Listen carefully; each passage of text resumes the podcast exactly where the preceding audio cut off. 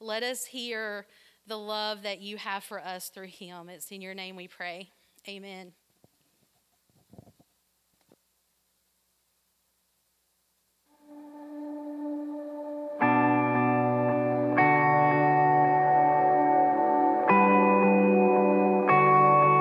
What if we could love the way Jesus did? Passionately, faithfully, powerfully. What if the way we love could make a difference in the world around us? What if that love looked at everyone the way God does? A love which doesn't see the past, but is consumed by a desire to see people come to know Jesus A love which is patient and kind, not envious or prideful. A love which puts others before ourselves, chooses peace over anger. Love which protects, trusts, hopes, perseveres. Do we love like this? Do we love like Jesus? Maybe it's time to ask a simple question How can we love better?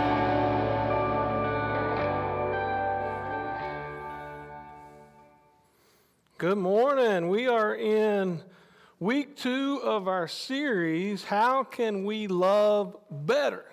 And it's a question how can we love better? We started it last week. We actually been kind of building on this for several weeks now. And it's kind of simple, like Jesus.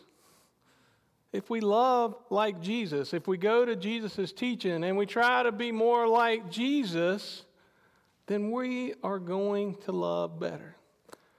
That's my message this week. Y'all get to go to lunch early. I'll see you. No, I'm kidding.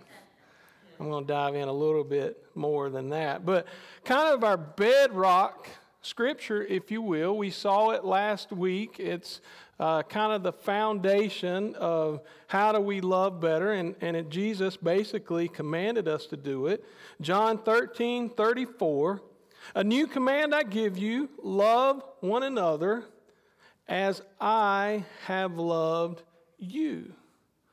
So it's kind of, Jesus ups the ante.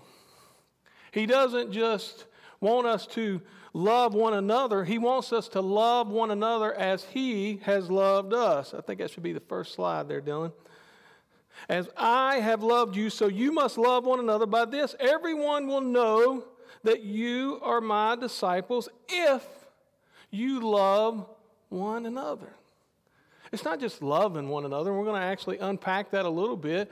I mean, most people love somebody, most people love something. Jesus left this final command for his disciples, and he said it was a new command, but it really was his final command before he showed crazy love as he went to that cross. He upped that ante by saying, As I have loved you. So, if you were not here in the last week, kind of a quick little uh, recap, if you will, what does loving like Jesus look like? It's so different than anybody had ever seen. The Son of Man did not come to serve, but to be, I'm sorry, did not come to be served, but to serve. If you remember, if you were here, we kind of illustrated that that Jesus took off his robe, got down on his knee, and he washed the feet of his disciples. Kings don't do that. Priests don't do that. Ordinary people back in that day didn't do that unless they were a servant. Everything that Jesus did was an intentional act to teach us how to love. That's what the whole gospel is. That's the whole reason why we exist as a church is because of love. And what we're supposed to do is love one another like Jesus loved. So today we're going to hear a parable from Jesus and Jesus told a lot of parables. Most of them are believed to not be actual stories, they're made up stories of Jesus. It's kind of a, a word picture, if you will. He was a master at it. He would describe something, and it was set in their time. So most of the things that he described would have been something about a farmer, maybe growing grapes, maybe how we sowed the seed, maybe how they tended to the sheep, and in this case, how they interacted with people. He was given an example of what we're getting ready to see of something that no doubt had happened. And at the start of this passage we're getting ready to read, the Pharisees are trying to trip Jesus up again. That at this point in his ministry, that was their main job. They were trying to trip Jesus up. They didn't like what Jesus was preaching.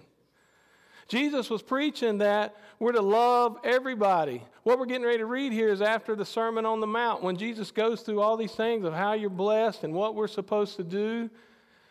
It was rocking their world. They were the establishment, they were the upper crust. They had everything, and it all worked for them. They didn't want Jesus preaching that, hey, we're supposed to get down on the level of ordinary people. They didn't like that. They were practicing religion. And I've got a slide here of what religion is relating to or manifesting faithful devotion and acknowledge ultimate reality or deity. This comes from Merriam Webster's dictionary of what is religion. People do a lot of religion. And you notice it didn't say God, deity is what it's talking about. What do we worship? What do you worship? What do you put your most time into? What is the most center thought of your life? Is it making sure that Jesus is in the center of everything we do, whether it's our job, whether it's going to school, or is it something else? Is our focus on something else? They had turned their religion into a business. They had turned their religion into it being about them. They were checking boxes. They were coming to church going to their synagogue, making the sure the people were bringing their sacrifices. All they were doing was checking boxes. No, not all of them. There were a lot of good people. We wouldn't have the Jewish church today. But a lot of the leaders, the Pharisees, the high priests, they were checking boxes and they were doing it for themselves. So let's unpack Luke's gospel today that we're going to be reading out of. And I'm reading out of Luke chapter 10, verses 25 through 37. On one occasion, an expert in the law stood up to test Jesus.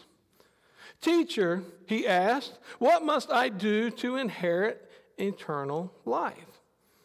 What is written in the law? He replied. Jesus replied, How do you read it? Now, the law for them is the law of Moses. It's the same Old Testament that we have right here. That was their scriptures. That's what they were reading out of. He answered, Love the Lord your God with all your heart, with all your soul, and with all your strength, and with all your mind, and love your neighbor as yourself. Now, at this point, his posse that was with him, and they were like, Hey, I'm going to trip Jesus up with this, all right? Come on, let's go. And so they're going to try to trip Jesus up. And all of his buddies that's dressed up in their regalia and they're looking tough and they're surrounded and there's a crowd behind Jesus. They're all nodding like, yeah, that's exactly right. Because what he just quoted was Deuteronomy chapter 6, verse 5. Love the Lord your God with all your heart and with all your soul and with all your strength. He was quoting what we call the Old Testament. It's what they then called the law. Going to verse 28. You have answered correctly, Jesus replied. Do this and you will live. But he wanted to justify himself. He wanted, again, his whole point was to challenge Jesus. So he asked Jesus, And who is my neighbor? You see, Jesus was hanging out with a lot of people they didn't consider their neighbor. He was hanging out with people that didn't look like they looked. He was hanging out with people that didn't go in the same circles that they went in. He was hanging out with Gentiles. And a Gentile is anybody that wasn't a Jew. He was hanging out with tax collectors. What? So they wanted to trip him up. Well, who you hang out with all of these sinners? Who is our neighbor? Now, the reason they asked this question, I've got a slide for Leviticus 19:18. Do not seek revenge or bear a grudge against anyone among your people, but love your neighbor as yourself. I am the Lord. For them, your people was just their inner circle. It's kind of like their, their local family, if you will. You know that there's, I've already seen it. We've got little pockets that do things in life in the Greenwood Hills Church. Your people can sometimes mean those other people. So they're calling him out, like, Who is your people, Jesus? Verse 30. In reply, Jesus said, A man was going down from Jerusalem to Jericho when he was attacked by robbers. They stripped him of his clothes, beat him, and went away, leaving him half dead. You know, there used to be people along this road, and they called them, they, they're believed to be the first organized gang called the Thuggee Group. It's where we get the term thug. All the way back in this time, they would hang out on a trade road and wait to rob people. So, this is something that assuredly happened back in this day. Verse 31 A priest happened to be going down the same road, and when he saw the man, he passed by on the other side. Now, let's take out that I've been a firefighter my whole life. Me, as your pastor, if there was somebody over here across the street and they were laying there and had been beat within inches of their life and were bleeding, and I went, I'm not going over there. I don't want to help that person. Y'all would have, I would hope y'all would have a revolt. This was a priest. He deliberately, it says he went on the other side of the road. It's not that he walked and saw him over there, he switched lanes. A priest didn't even want to walk by him. So to a Levite. Now, a Levite was, uh, if you remember, talking about the group that carried the Ark of the Covenant, they were kind of an upper crust of of the religious people of that day. They were chosen to be in God's inner circle. So, to a Levite, when he came to the place and saw him and passed by on the other side. We, we don't have a good comparison of this, but let's just say they didn't even take out their cell phones and dial 911. It had been like me and Tanya sitting out here watching somebody being beat into a pulp, and we didn't even call for help we walked the other way. That's what Jesus was saying would happen. But a Samaritan, as he traveled, came to where the man was, and when he saw him, he took pity on him. Now, I want to stop right there for a second. Again, I mean, it, it's we don't have a good comparison in our day to you know what it meant to those people who a Samaritan was, and I was trying to think of a good analogy. If you're a Duke fan, a Carolina fan just walked up to help this guy, okay? Or if you like Auburn, okay, uh, who is Alabama, just walked up to help this guy. Whatever it is, if you're a Michigan fan, then Ohio State guy just walked up to help this guy. You name it. And if you're from, uh, I don't know, if you're from Yadkin County, a Davidson County boy just walked over and helped, up, helped this guy. Whatever it is, you put the contrast in, there would have been a collective gasp. They did not associate with Samaritans at all. They were thought of, and pardon my language, they were half breed. They were Jewish. They traced their roots back to Abraham, but they didn't believe they had the same rights as they had, and they didn't even go through their towns if they didn't have to. They were believed that if they touched a Samaritan, they were unclean. So I want to stress that that when Jesus said this, sometimes we just read over these things and we don't realize the implication of what Jesus is saying. There would have been a collective gasp with this group. A Samaritan? Did he say? He said Samaritan. Oh my gosh. So if you're a die-hard Carolina fan, he just said a Duke man, whatever. Put it in place, okay? He went to him, bandaged his wound, pouring oil and wine. Oil and wine, very expensive. Then he put the man on his own donkey, brought him to an inn and took care of him. The next day he took out two denarii, and a denarii is basically a day's wage. Again, super expensive what the Samaritan is doing for this man, and gave it to the innkeeper. Looking after him, he said, And when I return, I will reimburse you for any extra expense you may have. Which of these three do you think was a neighbor to the man who fell into the hands of the robbers? Jesus was such an awesome communicator. There was never a time that they didn't try to trip up Jesus, that he didn't turn it back on them. Most of the time, he made them answer for themselves and he leaves them with a question so, which one of these three, the priest, that's supposed to be looking after people, the Levite, neither one of them took out their cell phone and called 911. Neither did the Samaritan. He actually helped. He invested in this person. Oil and wine was expensive, and he gave the people two days' wages and said, I'll be back and pay even more. When this Pharisee, this expert in the law, replied, he couldn't even bring himself to say the Samaritan. He said, The one who had mercy on him. Jesus told him this would have made them so mad.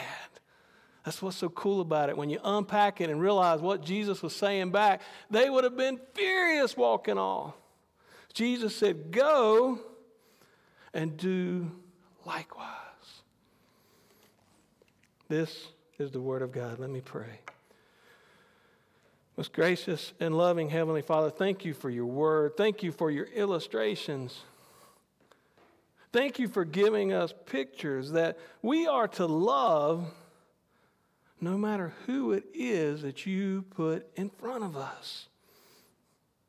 It doesn't matter what they look like, it doesn't matter where they came from. You expect us to love first. We thank you for the gift of your word. In Jesus' name we pray. Amen.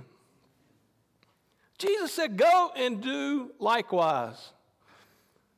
I mean, it, again, it, it's hard to make that comparison when we talk about it today in their rules, not God's rules, there's a whole lot of rules that they made that was man made rules. They weren't even supposed to touch a Samaritan. You're not going to find that anywhere in their law. But they had made it their law. They had made it that they were not going to associate with other people. They were trying to outwit Jesus. The whole thing was who is our neighbor? Jesus, you've come on the scene. You claim to be a rabbi. Okay, we're acknowledging you're a prophet. You, you do some amazing things. You do some miracles that we've never even seen or heard of before.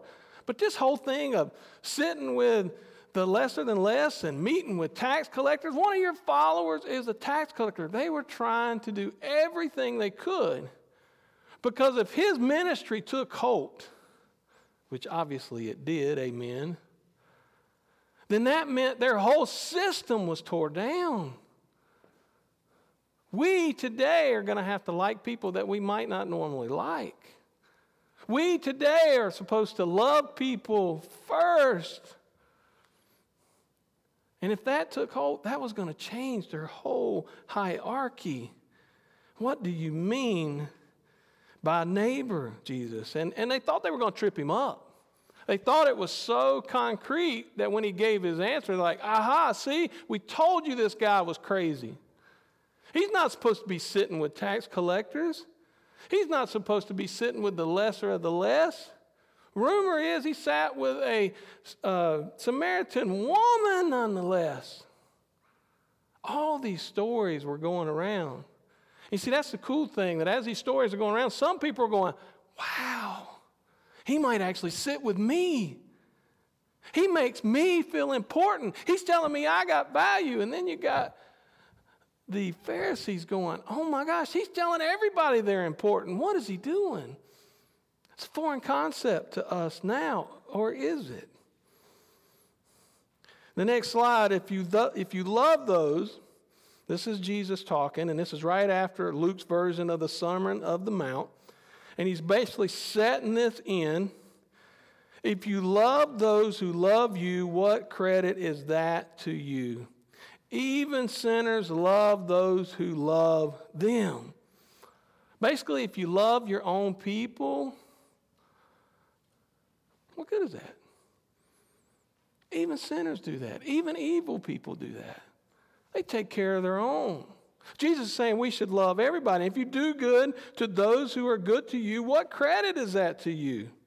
Even sinners do that. You see, the Pharisees had kind of a misconception that they were above it, they were above reproach, they were not sinners. I think we're all pretty clear that we're all sinners in here. They thought they were better. They thought they were even better than the law. They had turned it into a business. And they kept saying, How are you associating with sinners? You know, we all find ourselves at different points with, with crossroads of what the right thing to do. You know, I, we have to navigate this world. It's a crazy world. And it is biblical. It's, it's becoming more evil. That's why what we do is, is so much more important. I'm terrified of my family picking up hitchhikers. But if we kind of read this story, is that what we're supposed to do? My wife came home one day and she goes, Don't get mad at me. But I passed by this lady and I had to turn around and go back. I felt so sorry for her and I took her and I don't even remember the whole story. And I wonder where my daughter gets it from. She was loving on somebody that she had no clue who they were. Now, the public safety in me, my public safety red flags that spent a big part of my life on some pretty rough streets, I'm like, you did what?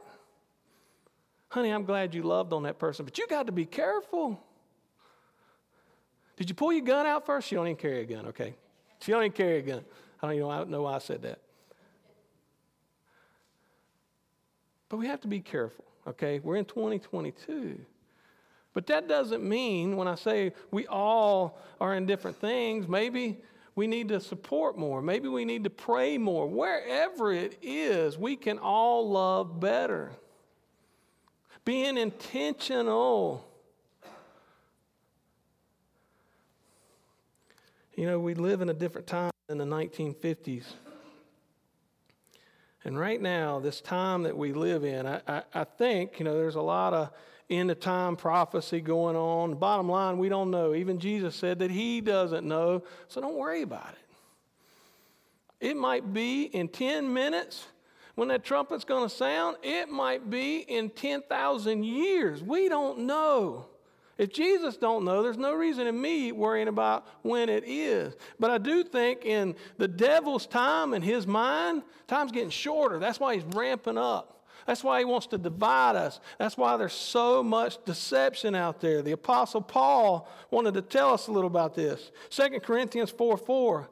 Satan, who is the God of this world, it's a pretty troubling statement just right there. Satan does have dominion over this world, has blinded the minds of those who don't believe. They are unable to see the glorious light of the good news. I think the devil has pulled the wool over some of us that are believers too at times. And I, am not going to bring politics into this. But I can tell you that I'm guilty of it. I, I, get sucked into society. I used to watch way too much news. I would sit there and, man, I'd, I'd get home. I was even taping a particular show on Fox News because I, I, would probably to miss it, working the schedule I work. I wanted to watch and see what they had to say tonight about what's going on in the world. There's nothing wrong with keeping up with what's going on in the world. But if you watch any news channel, I don't care which side of the aisle you're on, it's nothing but decisive. It's nothing but dividing us. It's kind of like a Republican or a Democrat. Now, some of y'all, just because I said those two words, something flared up in you. Some of y'all, hopefully, are like me, are going, you know, eh. Do you know that there was a time in this country where Democrats and Republicans used to be on the same team. They may not have agreed how they were getting from point A to point B, but point B was to make this country better. They both believed genuinely that the other side of the aisle was trying to make the country better, even if they didn't agree how they got there. I think what we're seeing in this country right now is nothing short of the work of the devil. That's his master plan to divide us. He wants to get us distracted, wants to get us focused on something other than Jesus and loving Jesus. Now, when I said Democrat and Republican, some of y'all are sitting there going, Well, if a Democrat was over there, I'm not going to help him. I might call 911. Or some of you might have said, If a Republican's over there, well, I, I might call 911 for that Republican. That's how deep rooted people have got. Are we crazy? We got to let this stuff go. We have to love first. We have to stop making division, separation, our first go to. You know, I got a, I shared with you out of Luke 632 the verse right before that. Luke 6:31, do to others as you would have them do to you. It's the golden rule. A couple of weeks ago, I talked about people who may not know that Jesus is their Savior. Maybe you're kicking the tires on this whole Jesus thing. Maybe you've left the church because you were hurt because of church. But I think it's so cool that this society out there that the devil plays in and tries to divide us in and tries to get us off, everything we've been talking about is everyday sayings. So if you don't know Jesus, I encourage you to at least get there. The golden rule, the good Samaritan, that was a good Samaritan. The thing is, how would one of those Pharisees wanted to be treated if they were the one laying over there in that ditch? They would hope somebody would come along and help them. You know, the bottom line, Jesus has changed the world. Changes the way we keep our calendar. He changes these little sayings that we have in life.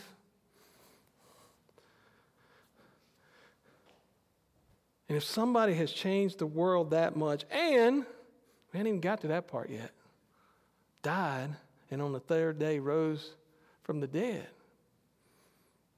I think we might want to pay attention to what he's teaching us. And really, it all comes back to love. Jesus didn't make it hard. He didn't want it to be hard. He wanted it to be simple. And we find even in our own families, it's hard to love. Jesus meets each and every one of us where we are at. He loves each and every one of us, even before we knew Him. And all we got to do is love.